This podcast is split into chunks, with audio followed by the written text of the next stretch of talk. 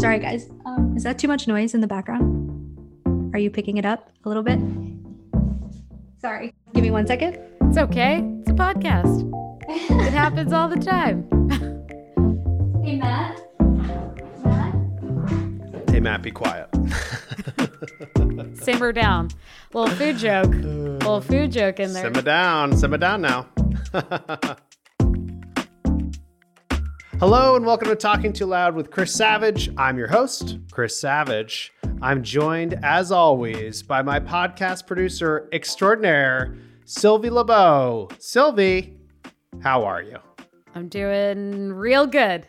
Real well. You like that I got your name right finally? Again, after having it wrong and then having it right for a It's- while, then having it wrong for a while. It's my favorite uh, long running joke on the show. I'm so glad. Yeah. It's gonna it's gonna follow us. It's gonna haunt us. It's gonna maybe, you know, create some some conflict with your sister. It only makes sense that you would mispronounce your name for years, and then I would mispronounce your name for Yeah, months, right? That's, exactly. we both need to. We both need to do it. That's that's exactly right. Yeah. What's got you talking too loud this week, Sylvie? What's got me talking too loud? You know, it's uh it's pretty boring, but I, I have been I really have been talking too loud about it. UPS UPS has uh been going in What? Gosh. Deliveries Really or it's pickups? Are you having pickups? it's returns. It's returns. It's So returns. I live around the corner from a UPS and have underutilized this beautiful oasis like all pandemic long because my Oh my my online gosh. shopping was out Wow. of control. Of course, it was. It was out of control and instead of like returning things and getting my money back, I just put them in a closet. oh boy, to die. Oh, I've I've been there. That's Yeah. a rough place to be. it is, but now, yes. but now saw how easy it was. yeah, that's why I have a printer. Okay. I have a printer so, for, that's just for the Savage, same reason. I love that you said you have a printer. That's the next step in this. Uh, that's the next step in this evolution.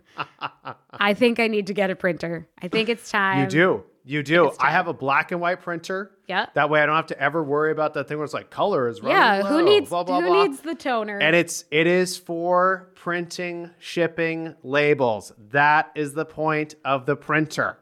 yep. It's amazing. It's but I mean, once you can really unleash returns, game over. Game over. Once you're once you're confident in the return game, Game then it's like, which of these pairs of shoes should I get? You're like, well, I'm getting four. exactly. I'm going to keep one. And it's just suddenly, Guess it's what I did you're trying things on. Guess What'd what? I ordered two pairs of shoes. Gonna return Hell one. yeah. That's how Hell you do it. That's how you do it. Good thing you have that yeah. UPS so close. Right. Yes. Okay. Well, speaking of people who have adjusted to remote working well, Mykim Dang is our uh, guest today. I on love Talking that transition. Lovely. Thank you. Yes. So uh, Mykim works at America's Test Kitchen. She's an executive producer. She has been producing content, digital products, and you're not going to believe this experiences since 2004. She's she's a full stack creator. Full She's stack. a full stack creator. Yes. So super excited to have her here on the show. Um, and that's I just accidentally went into the intro. So there we go. what do you mean accidentally? That was on purpose. I thought we were gonna do more riffing. No, I we don't need any more riff. Okay. No more riff. So we should go should we go now? Let's go now. Okay.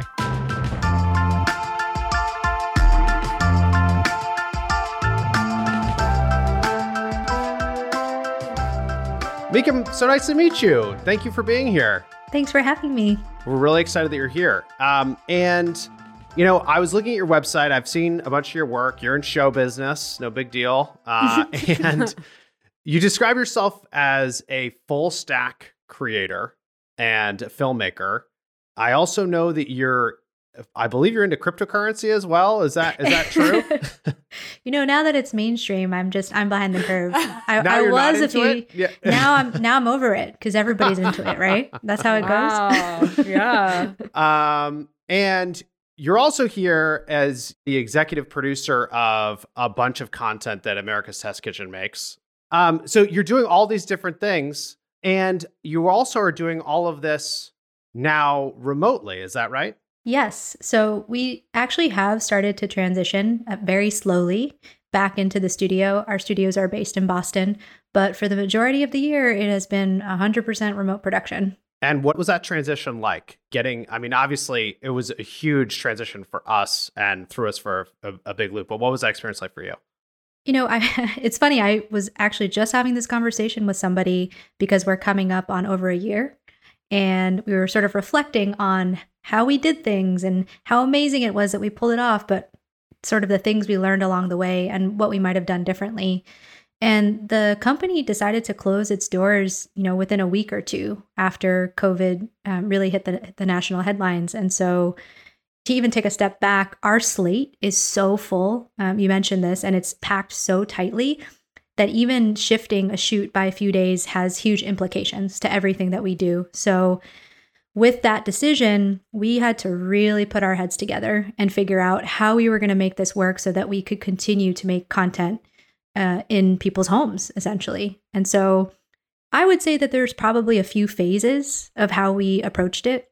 The first was kind of assessing people's individual circumstances and situations within their home kitchens, who was comfortable, what kind of equipment they already had access to, and how we could support them from a food and creative perspective because that's one of the sort of unique things about producing food content from home. There's a, a lot that happens in our studios with the support of our kitchen staff and our test cooks, um, people who help us prep and shop for ingredients. They make what are called twins or doubles or sometimes triples, and all of that went out the window. So we really had to assess what everybody was working with before we could even start to formulate the plan. And can you describe like so obviously I want to get into the remote stuff, but also for people who don't know, America's Test Kitchen, like what it is that you all do. And then like I want to go into you're talking about the triples and doubles and like the experience of being there. Like what was the kitchen like? What's it like when you're shooting that kind of content in person? Yeah, absolutely. So, you know, America's Test Kitchen has been around for a long time. Um, they're most probably most prominently known for their television shows. Uh, there's the America's Test Kitchen television show and the Cook's Country show, both uh, on PBS. And then we put out uh, books and magazines. And then we also have a digital subscription product as well as an online cooking school. And as of this year, um, which my team is responsible for, an ATK Kids channel um, that will be launching on YouTube in June. But it is a really, really multifaceted media company. Um, and it's been around for a while. We do a lot of different things makes sense that uh, that I'm there doing all the video things as well. And prior to COVID, we were 100% in studio.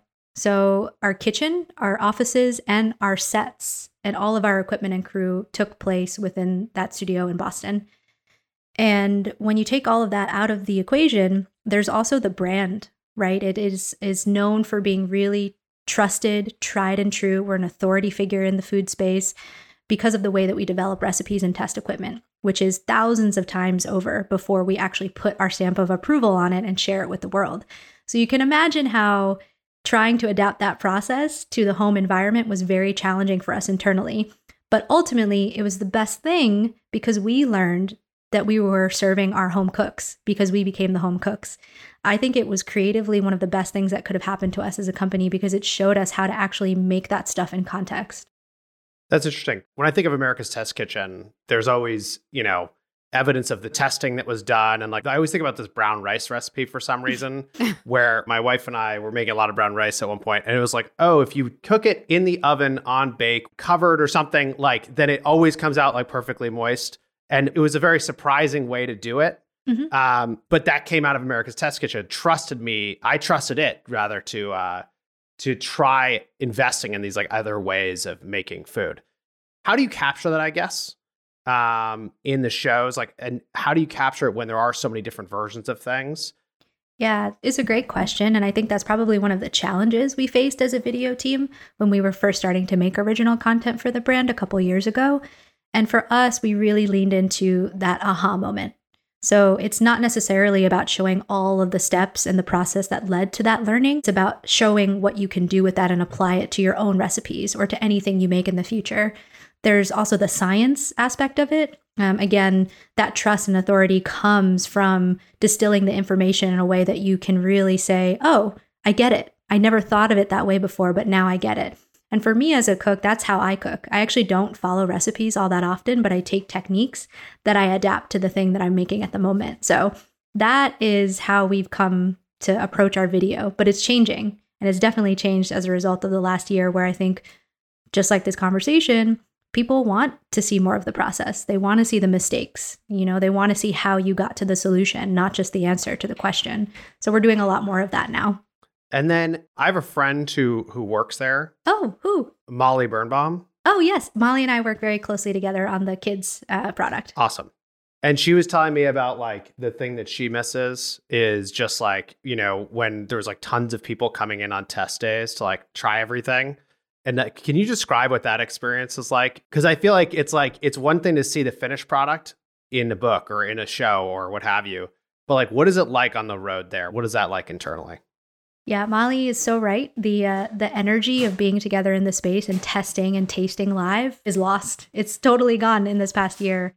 Normally, the sort of main, the heartbeat of the space is what's called the general kitchen. And that's where all the test cooks and teams are developing recipes. And then right next to that, we have the reviews team testing lab. So that's where you see all the equipment being tested. Everybody's constantly collaborating. And then they'll do calls to the entire office to come taste food when it's ready. So none of that has been able to, we haven't had access to any of that interaction over the last year. Yeah. And that seems like a core cultural thing. It's huge. It's huge. It's been great to be placed in the shoes of our our customers, right? Be be a home cook, but it's also been isolating and hard. Also, the the kitchen is set up with multiple ovens, right? You have all of this equipment that you wouldn't have at home that you need to conduct these tests. And so without that, it does feel really challenging. Um, and I, I can't speak too deeply to how the test cooks have adapted their process in terms of the recipe development, but I can say on the video side, there was a point when it was all about the Zoom meetings because we wanted to have time together and talk about mm-hmm. everything mm-hmm. that would normally happen in the hallways mm-hmm. or on set. But then we hit a point where we didn't want to be on Zoom as much as we were. The fatigue really set in. Ah, the Zoom fatigue. oh, so real. I know everyone jokes about it, but we had to figure out other ways to give people time and space back to be creative again um, without being in the same room together. And so obviously you're in person, you're doing tests, uh, people are cooking things. Like I feel like there's ob- there's a lot of stuff to shoot. You've got your set, you've got everything there. Yes. And then you've talked a lot about everyone being a home cook, which seems like very good, like being forced to be in the shoes of the customer. But that has obviously created some wrinkles. So um, in the production. So what what is the production like now? What have you taken from it um, that's been really good about being remote, and what's been hard? Yeah, so I'd love to use What's Eating Dan as an example because we upgraded the home kits. So Dan is now shooting on a Sony ZV1, I believe. He's got, you know, wireless lav, he's got lights. Dan is not only the talent, the cook, but he's also now the videographer. so he's he's taken on uh, pretty much everything. He is a one man band in that sense. But then we have Dan, Callahan, who is the senior series producer, with him the whole time. So there was a lot of sort of remote pre scouting of the location, you know, stuff that I'm sure that you all did in the making of your content as well, and that many had to do. But it was about understanding what Dan's threshold was. And the second that it stops being fun, that's going to affect the content. That's going to affect his performance. So we had to be a lot more flexible with the number of videos we were attempting to do this year and how frequently we're doing them too. You're saying the second it stopped being fun for Dan. Yes. Yeah. Like, so, and when you mean like the cooking or the production or just like too many episodes, like tell me more about that. Yeah. So, because the production itself falls entirely on his shoulders, if he's stressed out because he's on a deadline for the magazine the same week, probably yeah. not the right time to add a video shoot to the calendar. So, we on the sort of YouTube social publishing side made sure that we were really flexible with our publishing deadlines. Even though we've got goals to hit, even though there are things we know we want to do, we basically started this year with the understanding that it's all going to change anyway. So, if we need to be more open and flexible now, once we start to transition back into the studio, which is slowly happening, that's when we can get back into a more controlled environment and be a little bit more rigid about how we need to do things. And how did you realize that? Um, this seems like such a simple question, but like, how did you realize that it was important that um, that he have fun in the production or anyone have fun in the production? Totally. I think the unique thing about ATK is that our talent are also doing so many other things. You know, they're not just on screen talent where this is their day job and the thing they get to focus on 100% of the time. So being really tied in to what they were going through, um, the other things that they were balancing, and making sure that video is something that they feel invested in. Um, I learned a lot about that through the last few years of trying to basically, you know, build an original content arm for video um, when the processes around TV, for example, are so different. And do you think? I guess like the reason I'm kind of digging in on this fun thing is, um, it's so easy to forget it. It's so easy to yeah. just not even factor it in as like, oh, this person's stressed out, and that's why the content's not going to be as good. Um, would you give others the same advice? Like, if you're trying to make content like this, try to make make sure that the talent is actually having fun in the process. I, I do think it's one of those things that, you know, we've all been talking about. What are we going to carry over when this is all said and done? And that's that's true. right? I really do think the person on camera I know it was very hard for me to be in front of the camera during show business. It's not an easy thing on yeah. top of operating the camera, cooking the food, writing the script. So I think it's the most important thing for the talent to feel excited and invested and be having fun. And let's be real, it's been a really hard year uh, and continues yeah. to be. So there's so many things that we all are going through and processing that we can't see. So, from a video perspective, our team is always trying to make sure that this can be an enjoyable part of the person's work and the person's day. And the second that it's not, we have that flexibility because we work in the digital sphere to change and to adapt. So it's got to be about that person in front of the camera. Yeah, I love that. I mean, it's funny because that's exactly what we've talked about. Um, and this show is about that, right? Like when we were talking about concepts of this show and conversations I would be having, I was like, well, if I can actually enjoy it, if it's actually fun, then we will be able to keep doing it and we will learn and we'll figure out stuff and we'll make it better and better and better and better and better. But like the secret sauce of like just make it so each revolution through, like every episode, is actually enjoyable, then we can do the hard part, which is like sticking with it, right? Yes. Um, but I feel like it's so, I, I love that you're saying that and that you're talking about the other things that are going on in people's lives and like how that factors in. Cause I feel like it's so obvious when we're at home.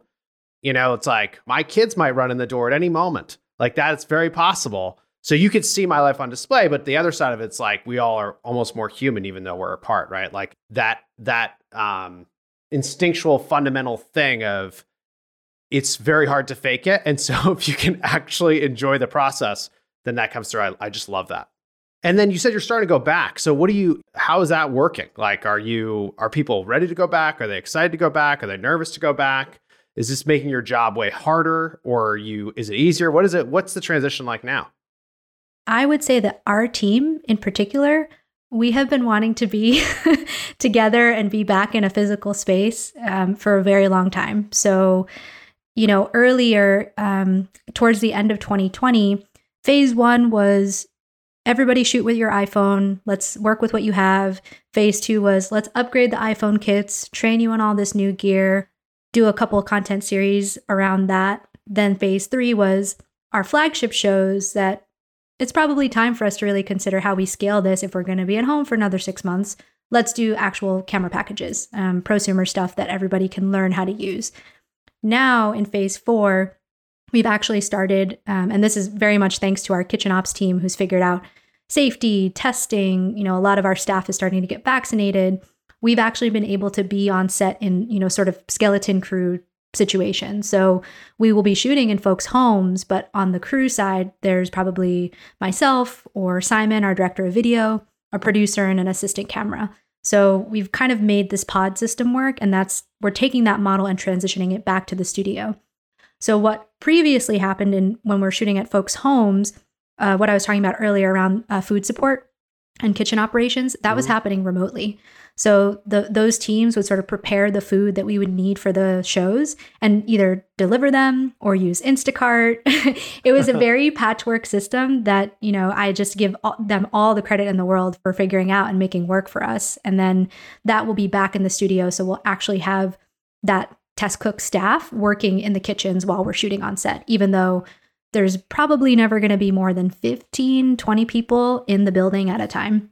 Interesting. So it's like you're taking the pod system, you're bringing back all this planning, and you're you're easing your way to to a place where you have, I assume, more control. You could probably shoot more stuff in a day. You can. Is that yes. right? That's 100% right. Uh, just last month, we were doing a development shoot for one of our new shows for OTT, um, streaming platforms and Pluto, so they're longer. These shows are upwards of 30 minutes and are usually multiple recipes. So they're closer to the television show and more complicated than what we do on YouTube. And we were shooting at the talent's house in Salem, and her kitchen is small. it's like, you know, three of us on top of each other.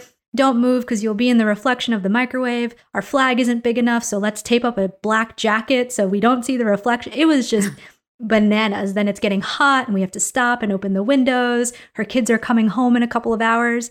Yeah, we're pretty excited to get away from all of that. how many shows are you producing at one time? Like how how much stuff is ATK making? Uh, wow. On the digital side, for video, I mean, we probably have 20 projects in the hopper at a time. It's it's all sort of scattered, but that's not counting our social video, which is, you know, a couple of videos a day at this point. But okay, we have a dedicated a, social producer. Just a couple a day. Got it. All right. Um, how do you think about like uh, that's a lot of projects at once. I mean, yes. Uh, that's a lot of projects at once for any organization. I mean, ATK. I'm just calling it ATK now. That's fine, right? We can just do that. We're like I think cool now, I think Brand I think Brand would always say America's Test Kitchen ATK oh, okay. is internal. America's Test Kitchen. I'll, America's Test Kitchen.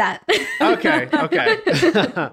um, so America's Test Kitchen is obviously it's a media company. You're making a lot of media. It makes sense, but still, um, how do you think about keeping the brand consistent across that, or do you not? Um, how do you manage like the projects that are in so many different stages at the same time and talent that works across these projects. I mean, this is like a c- complex. I would not gonna say nightmare, but like it seems very, very complex. Um, how do you manage all that? So uh, there, there's a couple things there. I will start by saying it's something that I've said um, many times before that for me, I look at video content based on where it's going.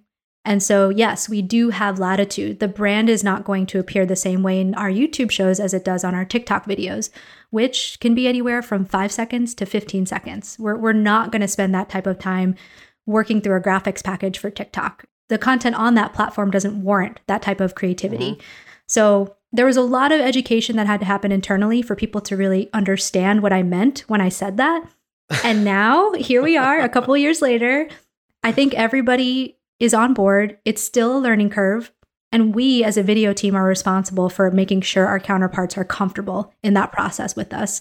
So, for example, we have some teams who their sole focus is working on books, and we haven't solved how to make videos based on book content. But we have figured out that our key talent on the television show, who are also doing things in the cooking school and with the magazines, they actually have a way to easily translate what they're doing in that everyday content to video. So it was really about figuring out, again, like where are people at? What kind of capacity do they have? And then the video team is structured in a way that each uh, producer is sort of the project manager as well. Everything funnels up into myself, um, Simon, our director of video, and we have two amazing, I have to give them a shout out. I call them the queens of the castle, our line producer and our post production supervisor, Hen and Diane. Nothing gets done without them. They are really the masters of everyone's time, schedule, budgets, of course, we're meeting every day, but they have the long view. Once we set the priorities for the year, they are the ones who help us keep track of all of these different projects. And then, of course, requests come up, things change. They help us manage how to make all of that happen. We probably could do a better job of saying no uh, here and there. We're, we're all very nice. So, anytime anybody has an idea for a show or wants to do this and comes to us with it, we usually figure out how to make it happen. And when do you know when it's worth investing in a new platform? Oof, that's a tough one. Uh, I would say I had very high hopes for TikTok over a year ago. And for me, I really try to pay attention to what platform is doing, is giving you the ability as a content creator to do something else or something there that you wouldn't do anywhere else, rather.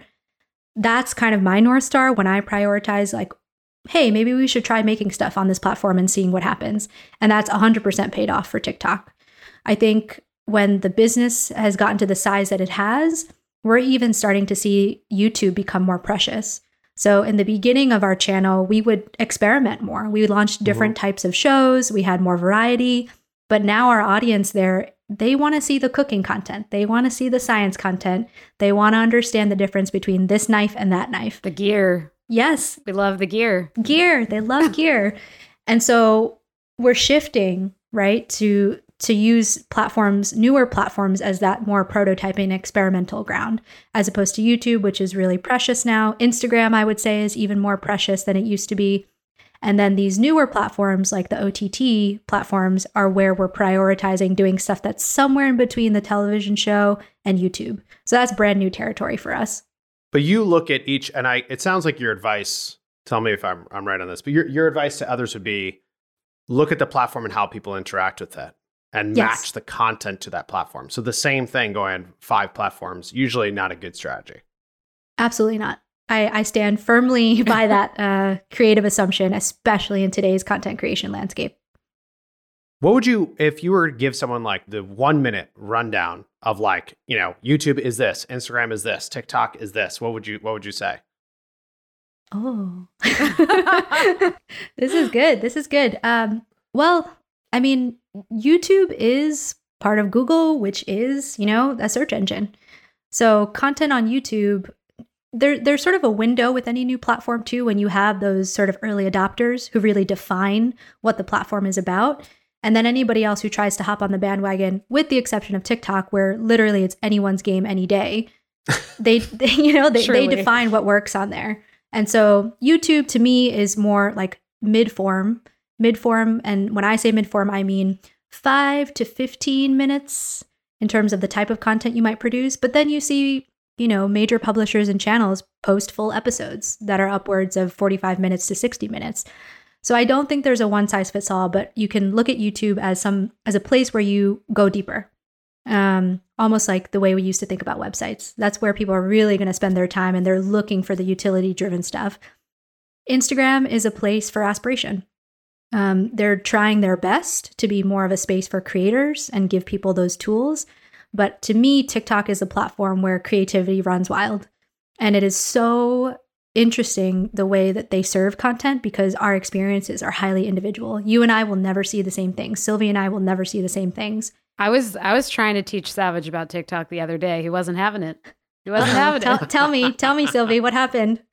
I was just I was saying that I was like, yeah, these ran I don't even understand the algorithm, right? Like I don't know why I'm getting a certain video. Um, but it was a teacher talking about like Gen Z slang and like some of the terminology was just blowing my mind. And Savage was like, You're totally you're being punked right now. And I was like, No, I'm yeah, she was she was throwing out all these things to me. I was like, none of these are real words. Like that the algorithm has decided that you can be punked. It's kind of like um, they've described it as a rainbow. So they're serving you different pieces of content across that rainbow just to see how you react to it. And it's just so highly individualized. And even with some of the um, influencer agencies that we're starting to work with, because we're expanding not just our internal talent, but external, because our platforms are at that point. They have people who rise and fall every week, every two weeks. Like that is how fast it's moving. That's wild. That's insane. It's crazy. Crazy. Like that you're telling me that there's like, you know, huge influencer for like two, three weeks and then gone. yes. Yeah, that's wild. Yeah. And it just, you know, it's um I have some I have some feelings about all of it because I also think it puts us as creative people in a position to always be on. And I think that if this year has taught us anything, we actually need breaks uh, to to be creative. Um, so it's it's an interesting time in the industry for sure. But yeah, TikTok super short, um, mix it up, experimental platform. Instagram is aspirational. I haven't even mentioned Facebook because that's not a priority for us anymore. And then YouTube is where you know we go a little bit deeper.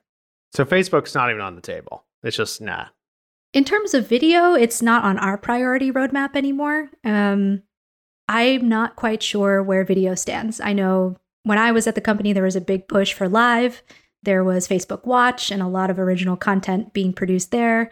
Did it ever really go anywhere? I'm not. I'm not sure. Yeah, got it. That's pretty wild though. There was like a moment there where that was what every everyone was talking about. Facebook was just video, right? And because we've we've seen similar things that it's like nowhere near as effective as it used to be.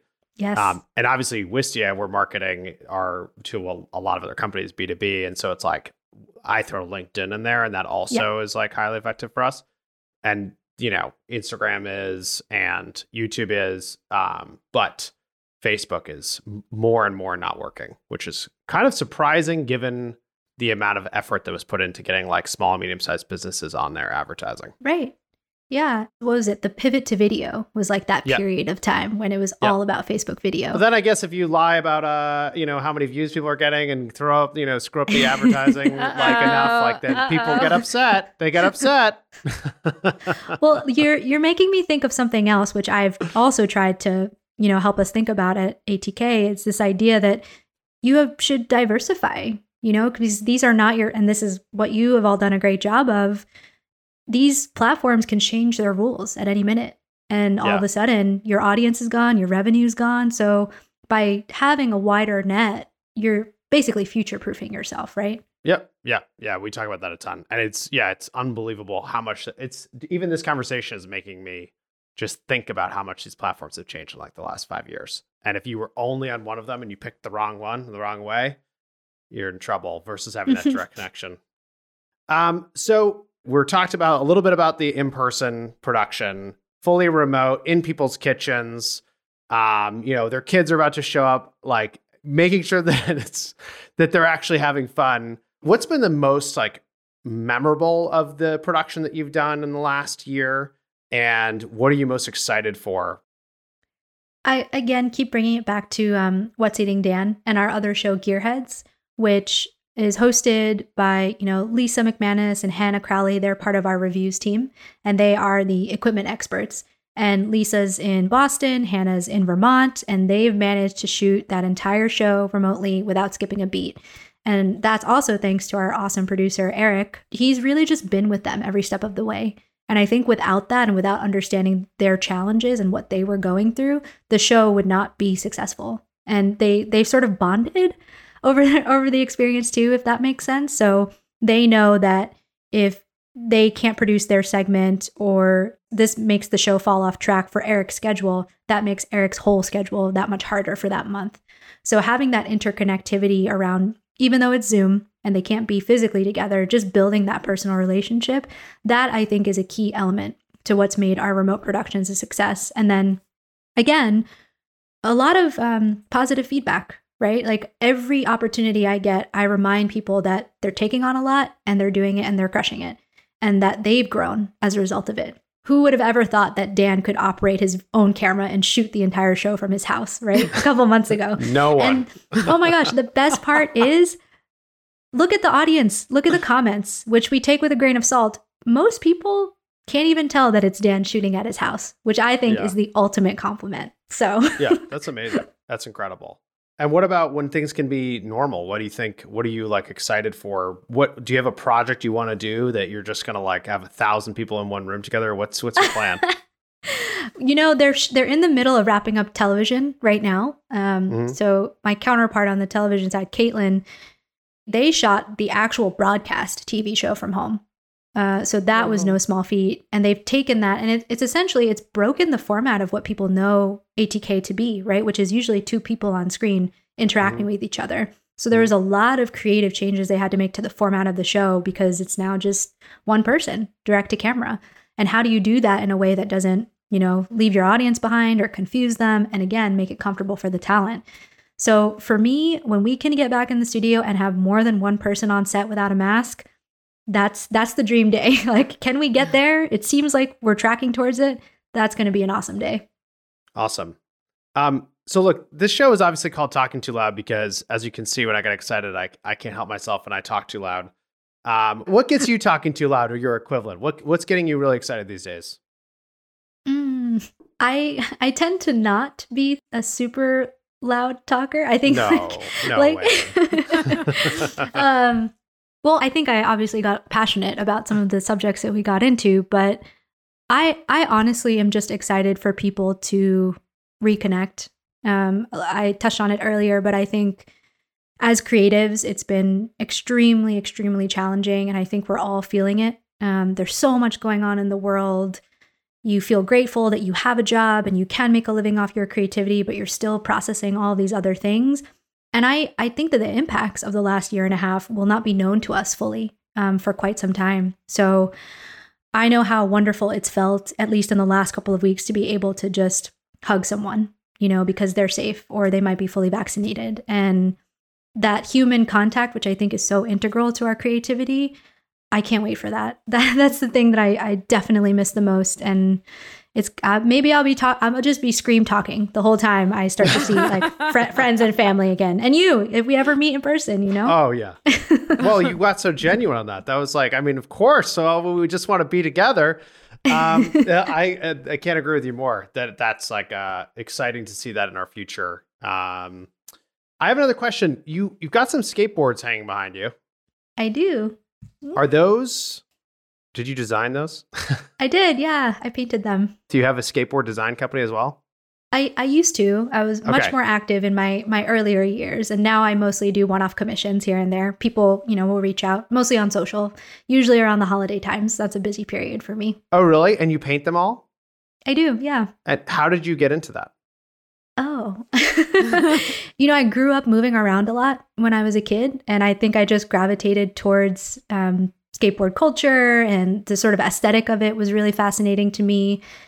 But then I realized that um, as someone who could not skate well, how could I contribute to this community that also was, from a aesthetic point of view, pretty limited at the time? I would say the skateboarding industry is completely different today than when it was um, when I Mhm. started the company when I was in high school. And so part of it was trying to introduce this idea of um, a fine art aesthetic into these boards because to me they were art, and I really loved the fact that someone could choose to hang them or to actually use them and then be part of the creative process with me by destroying the art that I created. So it was definitely like an angsty teenage outlet. Um, but it ended Love up, you know, Love yeah. angsty teenage out- outlets. I, I spent a lot of time in New Jersey, so I'm happy to admit of my emo uh, roots. So Oh, there. gotta have the emo roots. That's great. favorite favorite emo band? Did you have one?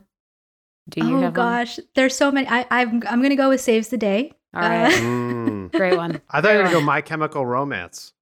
No, no, no, that's yeah. no, no, no, Savage. As no, like the Get you, Up Sylvie. Kids, the Get Up Okay. Kids are up there. Goldfinger? No, Um, No. I'm just throwing out ones that you both hate. That's great. That's Wait, fantastic. who is the? There was one, ugh, and then I feel like MTV used them for a song, and I was so mad. Oh my god, Midtown, Midtown, Midtown. Yes. Yeah, we know we went real deep. Savage, sorry, I'm sorry Oh, you're no, not. that's keep going if you need to go. Go all the way there. I was No. into the acoustic stuff, so that's why Saves the Okay. Day, Dashboard Confessional. I know they, were, they got Dashboard commer- Confessional. commercial. Yes. You kind of Yeah. look like him, Chris. Oh, thank Whoa. you. Whoa. Wow. He's still going, right? I think someone, a friend of mine was telling me that their partner um had watched one of his remote concerts like a month ago. I wouldn't be surprised. He's just chilling, just playing that acoustic, just like living his best life. All right. Um, look, I don't know where we got here, but How did we arrive? Here we are. Sylvie, did we miss anything before we wrap up here? Um, I I feel like we we checked all the boxes, but I feel like we could also keep going. Um, You said before you seem pretty excited about America's Test Kitchen Kids. Yes. So we we had big plans for this year, and we actually were able to hire um, two full time video folks to join our team and help us create and run this content. And so we're launching a YouTube channel in June, and we were able to take what we did with the remote production and scale that to kids across the country. So our first series is uh, Test Kitchen Kids Takeover, and that's all real life kids uh, cooking our recipes and showing you techniques and demos from their very own kitchen. They're super fun. That's awesome. Their personality shine through. It's it's honestly been one of the sort of more joyful things that I've gotten to work on that has been less stressful. And How then old are the th- kids? Oh yeah, they range from seven all the way to sixteen. So it's a pretty wide range of kids. And again, cook cooking with kids is just so different, but it's so much fun. And then of course, trying to direct them via Zoom is also very challenging. Yeah, that sounds fun. yeah. So uh, our producer Kiup has done an incredible job, and yeah, all of that content is going to start releasing on our channel in June. And then we've got three original YouTube shows um, that we're also launching. And we're really looking at year one as like our development year. So our goals for the channel are really conservative. It's really about building audience and awareness. And each individual series is also different. So the first one is much more of a straightforward, like hands and pans format that was, you know, born on the internet, but we have never really done anything like that before. Yeah. The second That's one like will be the, is that like Tastemade style or Yeah, exactly. Except Okay. we've built a character into it. Um okay. Grandpa Sai, he's a uh, retired evil scientist who now wants to get into cooking. it's going to be great. Um, and he's guided by our ATK kids helping him be less less evil and menacing and use his powers for good. So good good spin. Um, then we've got an animated science explainer show coming up. So that's going to go much more into like the big questions kids have around food. Uh, and then the third series is going to be an adaptation of our podcast, which is going to be awesome. Mystery recipe. So all very different. That's awesome. And it's all starts coming out in June. Yep, one video a week. Make sure to subscribe, like and Oh, I subscribe, can't as I can't say. wait to watch that with my with my kids. Yeah, Zoe's going to be into that. Get, yeah. I was gonna yeah, say- she'll be into it, especially if it's you know about cooking plain plain white bread with butter on it. Then she'll be just delighted. Maybe this will expand her palate. Do we have a picky eater? she yeah, she's become a little bit picky, a little bit of a picky eater. Although it's pretty funny. The other day, she's like, "Can you make your special daddy breakfast?" And my brother was here, and he's like, "What is that?" She's like, "Oh, daddy cooks cooks bread in a pan with butter." And they're like, "Are you serious? Are you serious? You're getting away with this? That's what you're doing?" I was like, "I cut I cut it into shapes. I don't know what to tell."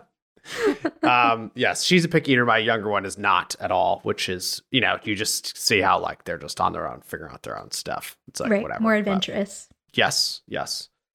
Mika, thank you so much for being here. This is super fun. Um, where can people connect with you if they want to learn more about you or America's Test Kitchen or ATK Kids? Where should they go?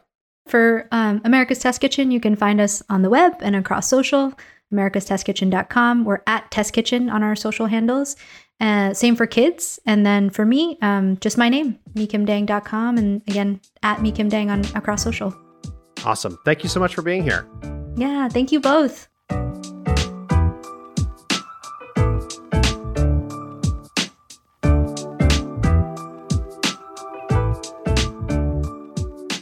You know, she is so lovely and grounded and like calm and cool. And then you're like, how much do you have going on at once? What how many projects do you have? She's like, I think it like 20 original series, and that doesn't include any of the social stuff. No, that's that's completely separate. It's like, what's going on here? Like, how much stuff is being made? I genuinely did not realize like the breadth and scope of the work that was coming out of America's Test Kitchen in terms of original content. And you're right when you like when you kick that question over to her, like I could see the gears turning in your head. You're like, wait a second, how Wait many? a tick here. Yeah. And she's like, oh yeah, like just twenty billion. Okay, and but yes, is so just like anchored and I found myself yeah, I'm like how did how did you get that way? how are you like that? Yeah. You know, it must have been all the emo. All that emo kept her humble. All that Yeah, emo music That'll that we talked that. about. That'll, keep- that'll keep you humble. A little saves the day, and then suddenly you're just rolling with uh, rolling with the global pandemic remote production kind Right? of situation. You're you're good. You're good. Like you have a time and place to cry it out with with your music. Okay. Um, All right. I mean, we didn't really go there, but I I think it was like it was very cool to hear about the scope of the things that they have going on, and also that like she just seems like somebody who, you know, she's like, well, we're closer to our customer. Like our customers are home cook, like so we're all at home and we're just figuring this out. We're gonna we're gonna make better content because of that. And I feel like there's like a, a lot of stuff in there, just like that attitude, rolling with the punches. And then also, I mean, just this the the amount of content being created, it it highlights like that these niches are a lot bigger than we think they are, right? Mm-hmm. Like what the the people who want content that's about you know how you cook using science. It's a pretty specific thing. Oh, how you cook using science for kids. How you cook using science for kids at home with the podcast. And like, and you realize like, wow, if you if you can nail that, if you can get focused enough, unbelievable the audiences that can be created and also just the sheer potential for like teaching education and storytelling. Totally. And like same same sort of logic applies to what she was saying about platforms, right? She was like Yes. TikTok has a different audience than YouTube has a different audience than X, Y, and Z. So really just like or like what the audience wants is different. Yeah, right? Like I feel exactly. like it's like it's it's effectively a different audience, even though it might be the same people. And it's like they're engaging with the brand in a totally different way. totally. And yeah, I thought that was really interesting. Um, and I think that like also TikTok is like, I don't know. I mean, I know you're into TikTok, Sylvie, but like I'm not really I'm not really in there. I'm not I don't really know what's happening to the Well, algorithms. America's Test Kitchen knows what's up with TikTok. I'm gonna have to Yes. go binge some. We can't call it ATK, but now that's all I want to say. Kitchen. America's Test America's Kitchen. Say it again. Test- America's Test Kitchen.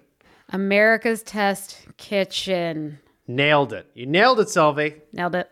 We can't just use that, you know, the the quick abbreves for everything. We got to use the full the full brand names. Full brand name. Well, look, it was it was so fun having Mykim here, and I think you know she talks so much about the scale of their approach and like how they get their content onto the world.